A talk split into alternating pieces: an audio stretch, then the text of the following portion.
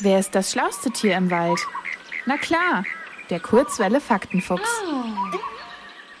Das erste richtige Handy ist schon 1989 erschienen. Erfunden hat es Martin Cooper von der Technikfirma Motorola. Das Gerät hat damals 800 Gramm gewogen, also etwas mehr als drei Packungen Butter. Es ist ein 33 Zentimeter großer Klotz gewesen. Das entspricht in etwa der Länge eines großen Lineals. Der Spitzname des Handys ist Knochen gewesen. Das passt auch sehr gut, denn es hat auch ausgesehen wie ein Knochen. Außerdem hat es sehr viel Geld gekostet. Wer sich früher dieses Handy kaufen wollte, musste knapp 4000 Euro bezahlen.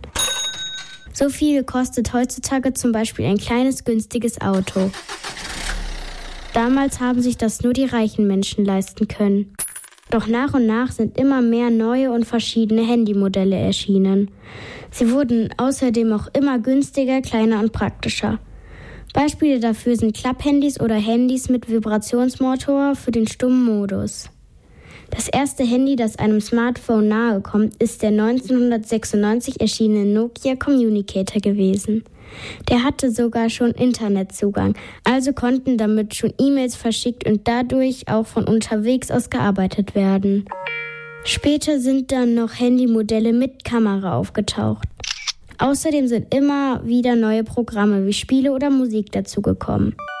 Das sind aber noch keine richtigen Smartphones gewesen, wie wir sie heute kennen. Die hat es erst ab 2007 mit dem ersten iPhone von Apple gegeben. Damit ist schon quasi alles möglich gewesen, was wir heute auch können. Ah.